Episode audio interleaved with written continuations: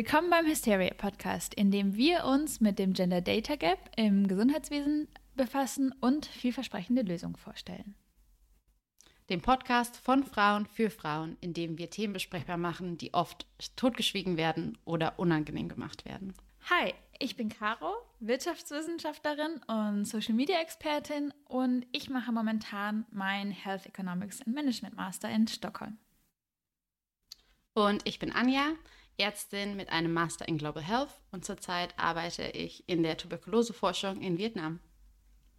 Wir sind beste Freundinnen und haben beschlossen, unsere Gespräche öffentlich zu machen. Und wir haben uns vorgenommen, in jeder Folge ein neues Problem anzupacken. Genau, weil wir uns gedacht haben, es gibt so viele Themen, mit denen wir uns immer tagtäglich momentan befassen, über die wir komplett normal reden. Und sobald wir manchmal ein bisschen aus dieser Bubble rauskommen, wird uns immer wieder bewusst, wie oft diese Themen einfach noch überhaupt keinen Stellenwert oft haben, immer noch stigmatisiert werden, immer noch unangenehm gemacht werden, immer noch nicht in irgendeiner Weise finanziert werden. Auch das ist ein großes Thema. Und auch nicht geforscht wird. Und dafür haben wir uns einfach gedacht, dass das eine gute Idee ist, eine Plattform zu nutzen und zu erstellen, wo wir anfangen, uns mit diesen Themen zu befassen, einfach unsere Gespräche dabei aufzunehmen und euch so ein bisschen auf dieses Abenteuer mitzunehmen, wo wir einfach sehen, was dabei so rauskommt. Und in unserer ersten Folge haben wir uns gedacht, dass wir uns mit dem Thema Endometriose befassen wollen, weil wir beide damit unsere Erfahrungen haben. Und vielleicht möchtest du uns zuerst erzählen, als du das erste Mal in Endometriose in Kontakt gekommen bist. Caro. Kann ich gerne machen. Also einmal kurz vorweg, ich habe selbst keine Endometriose oder zumindest nicht diagnostiziert. Ich bin aber trotzdem sehr mit diesem Stigma groß geworden, dass ich weiß nicht, wie oft zu meinem Frauenärztin gegangen bin, und sehr oft dieses Feedback bekommen habe, auch gerade in jungen Jahren, mit 15, 16, dass alle Symptome, die ich hatte und habe, was Schmerzen, was Symptome, was Begleiterscheinungen angeht, in Bezug auf meinen Zyklus, wurden oft sehr negiert oder mit solchen Kommentaren nett runtergedrückt wie, ja, und was soll ich jetzt damit? Und Endometriosis ist halt, ich bin keine Ärztin, dazu kommen wir bestimmt gleich noch, dass du uns vielleicht ein bisschen nochmal mehr erklärst, was das wirklich ist und wie man das auch rausfinden kann. Aber Endometriose ist halt einfach nochmal ein komplett anderes Level an Schmerzen, an Problemen, die damit einhergehen, an Einschränkungen für alle Betroffenen. Und das erste Mal, dass ich davon wirklich gehört habe, und man muss dazu sagen, ich bin mit einer Ärztefamilie groß geworden. Ich bin selbst keine Ärztin, ich bin damit groß geworden. Und dadurch waren viele Themen total offen. Also ich bin überhaupt nicht in irgendeiner Weise groß geworden, dass irgendwelche gerade körperlichen oder sexuellen Themen wurden nie als Problem in irgendeiner Art und Weise aufgenommen oder verdrängt. Und dennoch habe ich nicht, keine Ahnung, bis ich 16 oder 17 war, glaube ich, von Endometriosis gehört. Und ehrlich gesagt, wirklich erst in meinen 20ern wurde das dann zum Thema, oder wo ich das mal gehört habe. Ich glaube, es war sogar in irgendeinem Comedy. Ich glaube, es war Carolin Kebekus, die irgendwie davon, die ist die erste, von der ich das damals gehört habe. Aber dass ich glaube, in dem Aspekt habe ich das gehört. Und dann fing es so langsam an, dass eine Freundin von mir sich dann angefangen hat zu testen, weil die einfach regelmäßig nicht irgendetwas mehr machen konnte, wenn sie ihre Tage hatte. Oft einfach nur noch im Bett gelegen hat, die ist ohnmächtig geworden. Und also ich glaube, Anfang meiner 20er, also mit 21, 22, habe ich das erste Mal wirklich verstanden, dass es da so eine Krankheit gibt. Ja. Wie war es bei dir? Ja, total ähnlich. Nicht im Sinne, ich bin nicht mit Ärzteeltern groß geworden. Du bist selber die Ärztin geworden. Genau. Ich glaube, dass in meinem Umfeld nie offen darüber gesprochen worden ist. Mhm. Und ich deswegen auch eigentlich überhaupt nicht wirklich mit dem Thema in Kontakt kam, bevor dem Medizinstudium. Mhm. Und da hatte ich das große Glück, im Krankenhaus ein spezielles Zentrum für Endometriose gestartet worden ist. Mhm. Und ich dann auch angefangen hatte, da ein bisschen mitzuforschen. Echt? Ja. Aber das wusste ich gar nicht. Doch, es war meine erste Forschung, glaube ich. Und ich fand es einfach super toll, weil es ein Team von 3 Frauen war, die sich ja echt darauf spezialisiert hatten und sich da auch was dazu aufgebaut hatten. Und ich glaube, dass das erste Mal war, dass ich damit auch wirklich in Kontakt kam. Mhm. Aber ich fand es eben auch extrem, dass es so lange gedauert hat, bis ich damit in Kontakt kam. Weil wenn man bedenkt, dass es eben so viele Frauen betrifft, würde man ja erwarten, dass man schon mal früher was davon gehört hat. Ich glaube auch, dass es inzwischen besser ist. Ich glaube, dass jetzt heutzutage viel mehr Leute drüber reden. Nee, aber ich finde es trotzdem krass. Also so klar, diese Sachen, deswegen reden wir ja auch so darüber. So klar, uns ist klar, dass diese Sachen inzwischen viel mehr zum Thema gemacht werden, aber trotzdem noch viel zu wenig Gehör bekommen. Und dazu hatte ich noch eine Frage an dich. Bezüglich deines Studiums, wurdest du dann, also okay, klar, du hast tatsächlich dann daran auch geforscht, was mega cool ist. High hopes! Mhm. Aber war es auch zum Beispiel Teil von dem generellen Medizinstudium? Ja, also es wurde schon. Okay. Ja, wir haben es auch besprochen, aber ich würde nicht, aber nicht sehr tiefgängig. Dann komme ich zu meiner nächsten Frage, jetzt an die Ärztin gerichtet. Willst du uns ein bisschen mehr erklären, was Endometriosis wirklich ist? Ja, der Begriff Endometriose kommt von Endometrium und das Endometrium ist eben ein Gewebe in der Gebärmutter. Es ist die innerste Schicht der Gebärmutter, auch Gebärmutterschleimhaut genannt. Und das ist die Schicht, die sich normalerweise während der Periode ablöst. Das kann zum Beispiel bedeuten, dass Endometriumherde irgendwo am Darm sitzen oder an der Blase oder an den Eierstöcken. Und normalerweise ist das Gewebe der Gebärmutterschleimhaut eben das Gewebe, was sich hormonbedingt aufbaut und dann wieder abbaut. Also es blutet ja dann. Normalerweise haben wir dann unsere Tage und dann fließt es ab. Wenn jetzt aber das Gewebe an anderen Stellen im Körper sitzt, dann kann es eben nicht so gut abfließen. Oder es fließt nicht ab. Das bedeutet, dass man dann, also es wächst, aber es wird nicht abgebaut. Ja, und dann kann es eben zu lokalen Entzündungen führen. Und dann kann man sich schon denken, wenn man Entzündung irgendwo hat im Körper, dann tut das natürlich weh. Ja. Und je nachdem, wo die Stellen dann sitzen, kann es eben dort eben zu Irritationen führen oder auch zur Vernarbung. Und deswegen kann es eben sein, dass es nicht um die Gebärmutter herum wehtut, sondern auch, dass man zum Beispiel beim Stuhlgang Probleme hat oder Blasenschmerzen bekommt. Ja, Ich sehe gerade Karos Gesichtsausdruck und sie leidet richtig mit. Ein großes Problem sind eben die Schmerzen, die vor allem, wenn man seine Periode hat, eben stärker sind auch oft zu anderen Momenten da. Also 70-80% von den Frauen, die Endometriose haben, haben eben diese Schmerzen. Interessant ist, dass es nicht alle Frauen betrifft. Okay.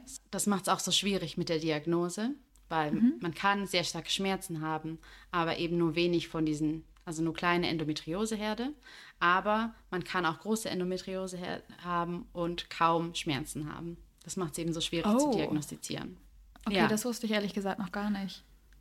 Ja, das macht die ganze Sache sehr komplex. Wie alles bei uns Frauen. Also ein anderes großes Problem ist eben, dass es auch zur Unfruchtbarkeit führen kann durch diese Vernarbung. Und die Zahlen gehen ein bisschen auseinander, also zwischen 20% und 47% von Frauen können eben unfruchtbar sein durch die Endometriose. Das sind sehr, also schrecklich. Manche Frauen finden es eben erst dann raus. Also wie gesagt, sehr viele Probleme. Man hat eben diese Schmerzen, man kann unfruchtbar werden. Dazu kommen die ganzen psychologischen Aspekte, über die wir vielleicht gleich nochmal reden können. Was die Sache super schwierig macht, ist auch das Konzept der zentralen und peripheren Sensibilisierung. Hört sich jetzt komplex an, aber ich erkläre es kurz einfacher. Gerne. Und zwar, was es bedeutet, ist, dass normalerweise, wenn man Schmerzen hat, dann gehen die Schmerzen weg. Wenn man jetzt aber bei der Endometriose sieht man eben, dass wenn jemand über so einen langen Zeitraum eben chronische Schmerzen hat, geht die Reaktivität davon hoch. Das bedeutet, dass man dann langsam auch schneller Schmerzen empfindet. Und es kann bedeuten, schnellere Schmerzen durch die Endometriose, aber es kann auch bedeuten, dass man generell schneller Schmerzen empfindet. Und es bedeutet nicht, dass Leute wehleidiger werden, sondern es bedeutet, dass sie wirklich mehr Schmerzen haben. Und deswegen ist es eigentlich so wichtig, dass man so schnell wie möglich handelt oder was dagegen macht. Oft haben Frauen das Gefühl, dass ihnen gesagt wird, sie sind zu wehleidig, aber es kann eben wirklich sein, dass wenn sie über langen Zeitraum Schmerzen empfinden, sie wirklich schneller Schmerzen empfinden. Also nicht im Sinne von, dass sie jetzt sensibel sind, sondern dass ihr Körper inzwischen schneller Schmerzen empfindet, weil wir sie nicht behandelt haben. Ja. Oh Mann, ey. Ja, aber das kann ich mir sehr gut vorstellen. Aber es ist krass. Ich glaube, das ist ein mega wichtiger Punkt zu verstehen, dass man auch besser dabei zu sich selbst ist. Jetzt vielleicht nicht nur bezogen auf Endometriose, sondern allgemein. Dass dabei es auch einfach echt ätzend ist, dass, also das, was nicht alles nur einfach nur im Kopf ist und dass man sich das einbildet selbst, weil ich das kenne ich von mir selbst. Ich kenne das so gut von mir selbst, wenn ich habe keine Endometriose, oder ich wurde nie diagnostiziert, aber einfach mir kommen trotzdem die Tränen manchmal einfach vor Schmerzen oder ich kann mich dann nicht mehr bewegen. Ja. Und da denke ich mir trotzdem manchmal so, ist das gerade einfach nur im Kopf? Stelle ich mich jetzt an? Und ich kann mir das nicht vorstellen, wie das ist für Menschen mit Endometriosis, weil das einfach noch glaube ich, das 10-fache davon ist. Aber ja, ein sehr guter Punkt. Vielleicht dann direkt meine nächste Frage dabei wäre, wie wird das dann wirklich diagnostiziert? Weil dazu dazu wird es oft nicht so gut und klar erklärt, was es halt gibt an Möglichkeiten. Ja. Ich glaube, der erste Punkt ist, du hast das schon ein bisschen angesprochen, dass es eben oft viel zu lange dauert, bis Leute diagnostiziert werden. Dass es eben oft, 8 bis 12 Jahre dauert. Oh Gott, das hat immer noch. Weiß. Schrecklich, oder? Also wirklich schrecklich. Ja, ich fand es auch super konfrontierend, die Zahl. Das war mir auch nicht bewusst. Und was zur Hölle? Viele Ärzte mit der Diagnose, also es bist nicht nur du, Caro. Okay. Dass sich einfach viele Ärzte mit der Diagnose nicht wohlfühlen. Ich hatte eine Studie gefunden, warte, ich schau kurz, dass 25% der Hausärzte in Frankreich sich nicht wohlgefühlt haben, jemandem die Diagnose zu geben. Was? Wo du dir dann auch denkst. Ja. Oder? Oh Gott. Das macht diese ganze Sache doch noch schlimmer, weil darum geht es ja. Und darüber machen wir auch den Podcast, dass es diese Stigmatisierung oder dieses, wenn es den Ärzten selbst unangenehm ist, diese Diagnose zu machen, steht da, oder hast du gelesen, warum es denen unangenehm ist? Ich glaube, dass sie einfach nicht genug dazu wissen. Okay, krass. Also ich glaube, dass, gut, es sind Hausärzte, aber einfach, dass sie nicht genug da drin geschult werden. Ein wichtiger Punkt. Was kann man machen? Ja. Also erstmal vielleicht, wie wird es diagnostiziert? Ich glaube, ich habe gelesen oder von meinem nicht medizinischen Background weiß ich, dass es kompliziert ist oder dass die Diagnose an sich halt auch leider immer noch, dass es keine einfache Methode gibt. Es ist schwierig. Also interessanterweise ist eben die Forschung, die ich vorher angesprochen hatte, da ging es eben gerade darum, wie kann man besser diagnostizieren? Kann man das? Man kann zum Beispiel mit dem Ultraschall nicht jede Form von Endometriose, aber gewisse Formen von Endometriose kann man auf dem Ultraschall schon sehen. Okay. Aber man muss da drin eben trainiert werden. Und es ist auch das ist die Frage, wann darf man eine Diagnose stellen? Bestimmte Formen von Endometriose können auf dem Ultraschall gesehen werden. Von jemandem, der darin geschult ist. Echt? Aber im Prinzip, wenn man eben wirklich die offizielle Diagnose stellen möchte, ich denke, das kommt auch sehr stark auf das Land an, müsste man eine Gewebeprobe haben, in der man eben sieht, dass es eben ein Endometrium ist. Also, dass man an einer anderen Stelle im Körper dieses Gewebe eben gefunden hat. Und dazu muss man halt eine laparoskopische OP mit Biopsie machen. Ich habe keine Ahnung, was du gerade gesagt hast. Also man hat, also man muss eine Operation machen mit einer Biopsie, wo man eine Probe nimmt. Okay. Und es kann eben eine... In dem Gewebe, wo es vermutet wird. Genau. Okay. Weil wenn man eben offiziell sagen möchte, ja, wir haben hier das Gewebe gefunden, dann muss man natürlich eine Gewebeprobe nehmen. Und meistens sind es eben Minimalingriffe, aber trotzdem invasiv. Mhm. Und ich denke, dass da auch das bisschen das Problem liegt. Ja, okay, dann gehen wir mal einen Schritt weiter. Es wurde jetzt diagnostiziert bei jemandem. Nach dieser OP und den Aspekt von mentalen Pressure und Lebensqualität jetzt mal abgesehen, darüber können wir ja noch später reden, aber was kann denn dann gemacht werden? Ja, wir kommen zum nächsten Problem. Ich glaube, wir sollten dieses... Love it. Wir werden einfach von Problem zu Problem weiterführen und am Ende kommen wir mit ein paar Lösungen, versprochen. Es gibt Dinge, die man tun kann. Das erste sind Schmerzmittel, weil das große Problem eben Schmerzen sind. Aber natürlich möchte niemand permanent Schmerzmittel nehmen. Okay. Was man auch tun kann, ist, dass man verschiedene Hormontherapien nehmen kann. Weil, wie gesagt, das Gewebe reagiert auf Hormone. Das bedeutet, wenn wir Hormontherapie nehmen, können wir eben beeinflussen, wie stark die Endometriose weiter wächst und wie sie sich verhält.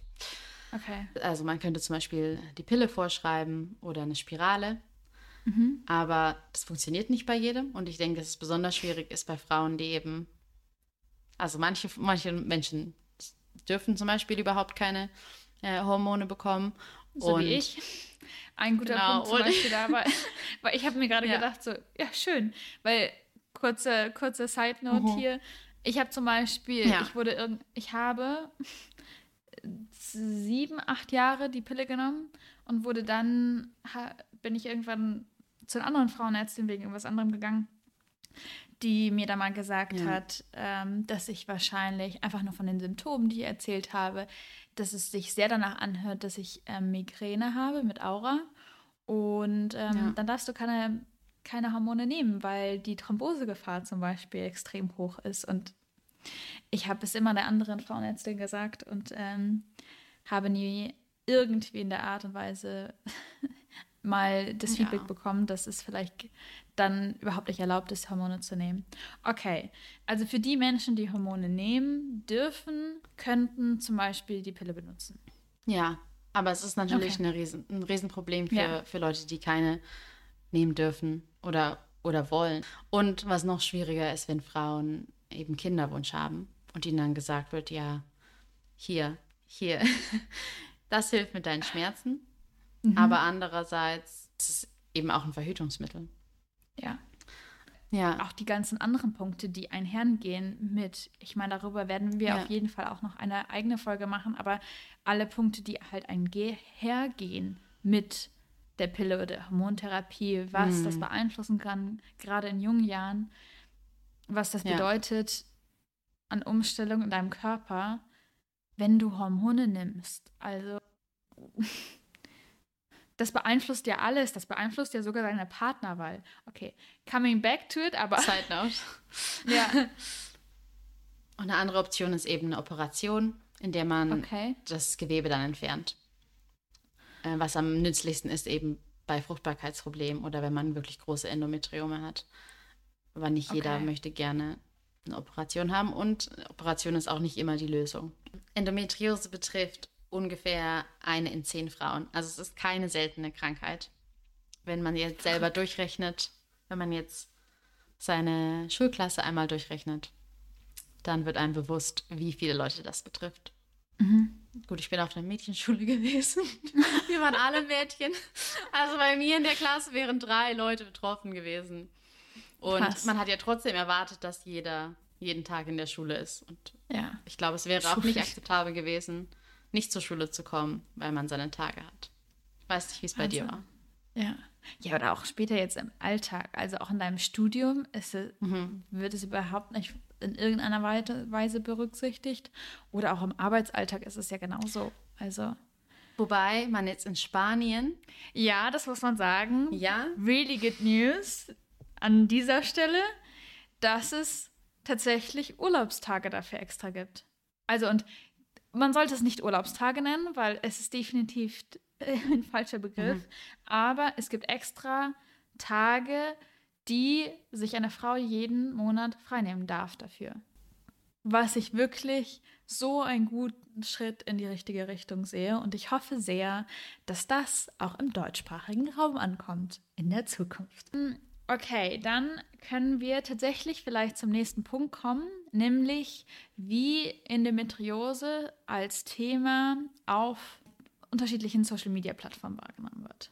Also, was ich mega interessant fand, ich glaube, die letzten Jahre ist es halt wirklich sehr viel mehr zum Thema geworden, hat es mehr Sicht und Reichweite bekommen, das Thema. Was ich echt interessant fand, war, dass in 2018 die drittgrößte Google-Anfrage, was ist Endometriose, war. Also es war auf Englisch, aber es war die, ja, das finde ich echt sehr faszinierend. Und jetzt nicht deutschlandbezogener Fakt, weil es dazu im amerikanischen oder englischsprachigen Raum leider sehr viel mehr Statistiken gibt, aber in den USA alleine wurden im Monat 400.000 Google-Suchanfragen über Endometriosis gestellt. Okay. Also da hat es sich schon mal einfach, ich finde, daran kann man immer sehr gut erkennen, welche Themen halt sich damit beschäftigt wird, was einfach auf Google gefragt wird. Das bedeutet ja, dass es auf jeden Fall besprechbar wird, weil sonst... Genau. Das ist überhaupt so ein Thema. Also damit kann man ja eigentlich gut sehen, dass die Leute irgendwo das gelesen haben oder gesehen oder irgendwo gehört haben und nicht wissen, was es vielleicht ist.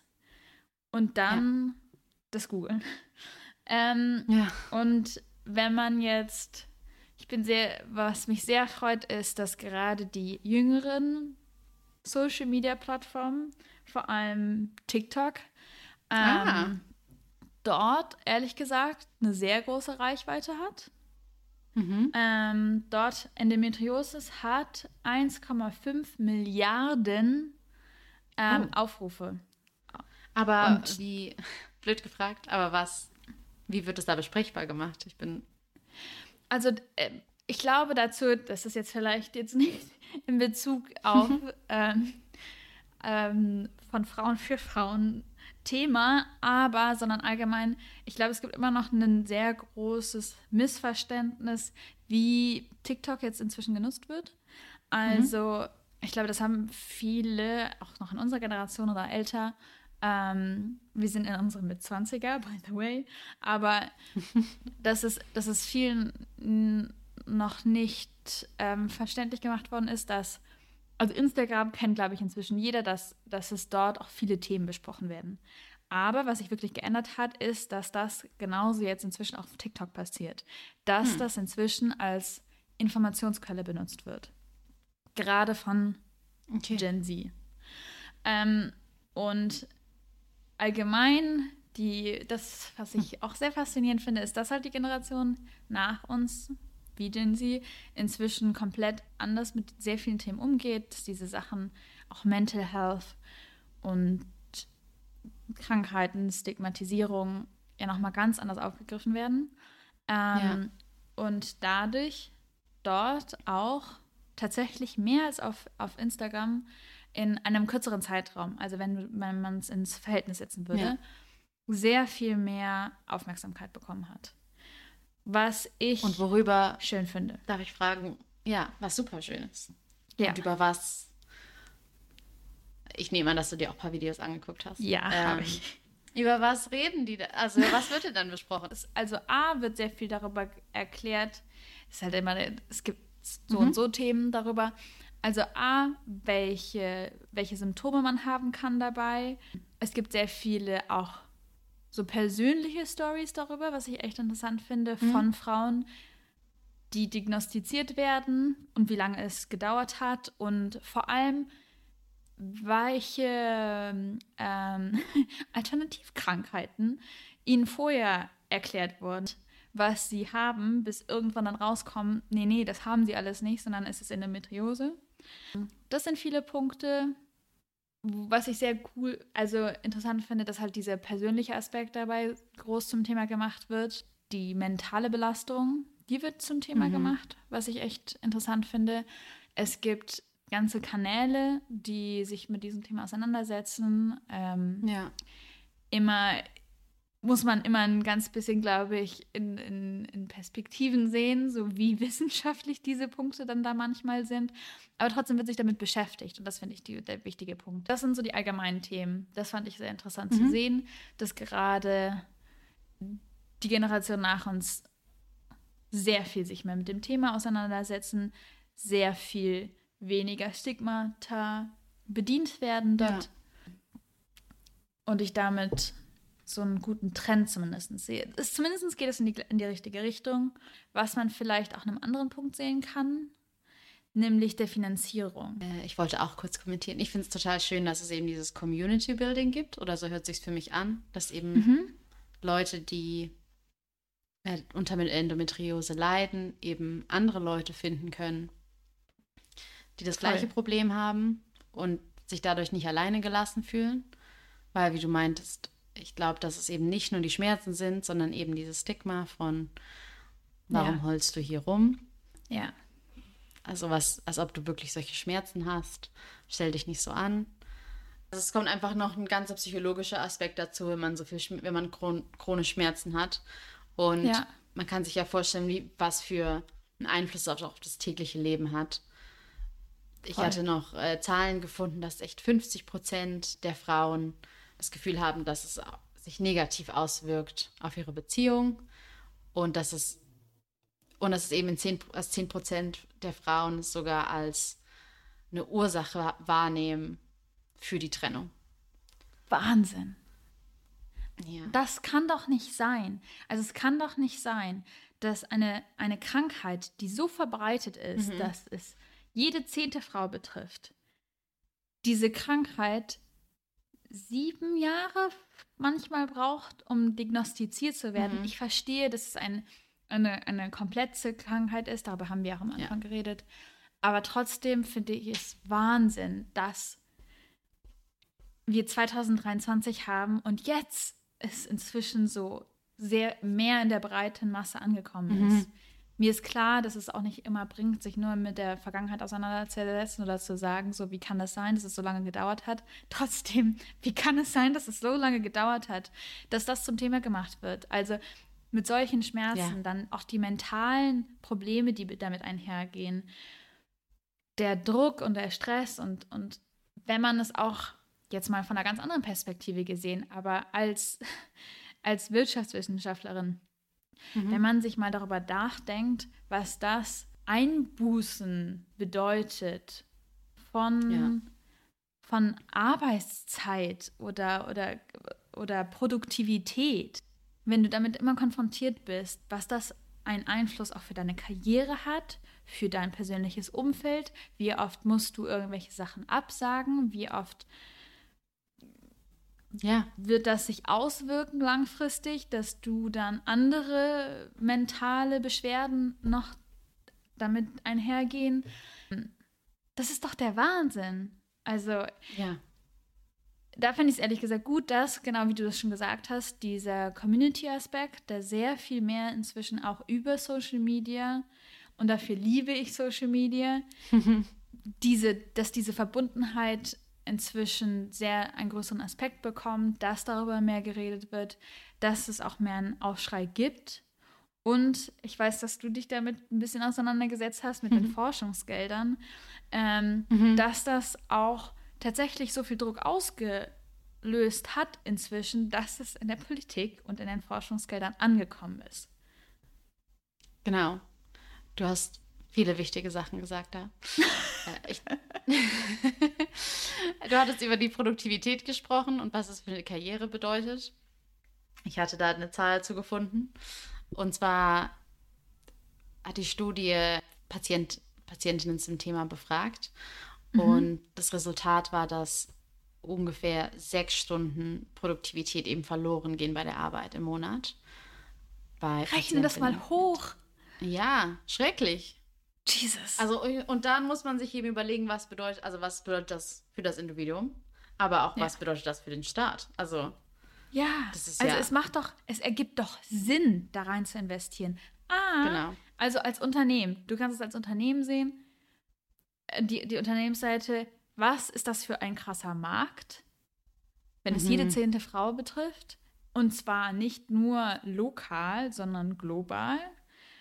Ja. Was bedeutet das an Möglichkeiten auf der Seite finanziell und auch einfach als Riesenaspekt von Produktivitätsverlust von der Unternehmensseite auf dem Punkt? Also eigentlich macht es sehr viel Sinn, mehr zu investieren. Und es wird besser. Es wird besser. Sehr schön. Und zwar, wir haben uns die Zahlen gerade noch mal durchgeschaut, pre-Podcast. Und der Bund hat bis zu 2022 insgesamt in den letzten 20 Jahren nur rund 500.000 ausgegeben für Endometriose. Hat aber, wir setzen das gleich in Relation, aber hat angekündigt, dass 2023 5 Millionen investiert werden. Was ja schon mal super ist. Uhuhu. Also erstmal Lob, ja? Erstmal Lob. Wir wollen ja nicht alles schwarz malen. Das ist ja schon mal super. Wir freuen uns darüber. Aber um das in Relation zu setzen, bekommt Diabetes zum Beispiel 26 Millionen. Und Diabetes betrifft ungefähr die gleiche Anzahl Frauen wie Endometriose. Natürlich betrifft Diabetes die ganze Gesellschaft und nicht nur Menschen mit einem Uterus. Was über 50% der Gesellschaft immer noch ist. Genau, aber 5 Millionen versus 26 Millionen ist doch ein großer Unterschied. Und wir wollen ja gar nicht sagen, dass das Geld nicht in Diabetes investiert werden soll. Ich glaube, es öffnet einem einfach die Augen, wie wenig verhältnismäßig in Endometriose investiert wird. Ich meine, wir wissen nicht mal wirklich, was die Ursache ist von Endometriose. Und das an sich ist schon problematisch. Aber ich finde, es wäre eben schön, wenn wir diagnostische Tests hätten, die einfach einfacher wären. Vielleicht Wunschdenken, aber was super schön wäre, wenn wir halt irgendeinen einfachen diagnostischen Test hätten, dass wir einfach Blut abnehmen könnten oder einen Urintest. Und dann würde der einem zum Beispiel sagen, du hast wahrscheinlich Endometriose. Ich meine, wie toll wäre das?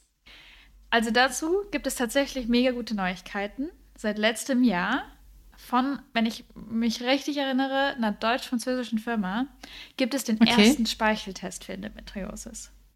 Hammer! Was mega, mega Neuigkeiten sind. Und einfach genau in die richtige Richtung geht. Aber, wie gesagt, in die erste richtige Richtung. Weil im Moment ist dieser Test einfach noch unbezahlbar. Okay. Der kostet aktuell fast ab 800 €. Und ist dementsprechend jetzt nicht unbedingt, und es wird, glaube ich, auch nicht von der Krankenkasse übernommen. Und ich hoffe einfach, dass das bald passiert, dass diese Sachen viel mehr in die breite Masse getragen werden und dann auch subventioniert und finanziert werden von den Krankenkassen oder vom Staat. Mit einfach 40.000 Neuerkrankungen jedes Jahr in Deutschland alleine. Ja, also ich würde sagen, trotzdem, tolle Nachrichten. Also erstmal ist da ein Ansatz. Ja. Ja, super toll. Zu dem Punkt, ich denke, was du auch sagst, Bezahlbarkeit ist super wichtig. Und ich frage mich dann auch immer, wie sowas dann aussieht global. Wenn wir es vergleichen mit anderen Ländern in der Welt, dann frage ich mich immer, wie Endometriose eigentlich so weltweit gesehen wird. Müsste mich mal damit befassen. Ich habe da ehrlich gesagt gar keine Ahnung zu, aber ich kann mir eigentlich nicht vorstellen, dass man da das Geld hat, um irgendwie große Ultraschalluntersuchungen auszuführen, geschweige denn Operationen auszuführen als Behandlung. Aber gut, ja. Aber es wäre cool, wenn wir so einen Speicheltest hätten, der dann irgendwann vielleicht auch irgendwo erreichbar wäre, ja. Das auf jeden Fall. Ich glaube, da hast du nochmal eine echt gute andere Perspektive und ich finde, das ist ein total wichtiger Punkt, den globalen Aspekt da reinzuziehen, weil auf eine Art und Weise, auch egal wie viele Probleme wir hier ansprechen, ist das ein komplett anderes Thema, wenn du den auf andere kulturelle, ökonomische Situationen beziehst. Auf dem Punkt sind wir einfach unfassbar privilegiert, immer noch. Ich meine, wir sind weiße Frauen, ja, die in Deutschland beide groß geworden sind. Das alleine impliziert ein anderes Selbstverständnis, andere Vorteile, die, ja, die im Vergleich sehr viel weniger Diskriminierung wir einfach erleben mussten. Vielleicht als Abschluss, finde ich, können wir es nochmal vielleicht zusammenfassen. Ich finde, es gibt erste Ansätze, um die Sache anzugehen, um der Krankheit eine größere Sichtbarkeit und Behandlung zu schenken. Aber es gibt auch einfach noch scheiße viel zu tun. Um es jetzt mal blöd auszudrücken. Ich will es umformulieren in: Es gibt viele Dinge, die ich mir wünschen würde. Ich würde mir wünschen, dass jemand rausfinden würde, woher Endometriose kommt und wie es sich im Körper verhält und warum es bei manchen Menschen mehr Schmerzen auslöst als bei anderen. Ich würde mir wünschen, dass der Speicheltest oder ein ähnlicher Test Realität werden würde und dass wir Medikamente hätten, die nicht hormonal wären oder auch vielleicht sogar heilen würden, statt nur den Schmerz anpacken würden. Und vielleicht sind ja Leute hier, die uns zuhören und sich denken, ja, das fände ich auch super interessant. Und vielleicht schaue ich mir das mal genauer an. Das ist doch ein mega schönes Schlusswort. Ich finde, hier können wir auch gut die Folge beenden. Und ich bin sehr stolz auf unsere erste Folge. Und bin sehr gespannt, welche Themen wir als nächste behandeln werden. Ja, ich fand es sehr schön und freue mich schon auf die nächste Folge. Was uns wichtig ist, dass die Punkte, die wir nennen, wirklich auf Fakten basieren. Und dafür werden wir immer alle Daten wirklich auch in die Shownotes packen. Okay, kurzer Disclaimer noch zum Ende. Das ist unsere erste Podcast-Folge. Wir lernen aktiv dazu. Wenn wir Fehler machen, dann versuchen wir daraus zu lernen. Für uns ist das auch ein definitiv spannendes Abenteuer, wo wir sehr viel mitnehmen und lernen werden und ja, hoffentlich immer besser werden. Genau. Bis zur nächsten Folge. Bis dann.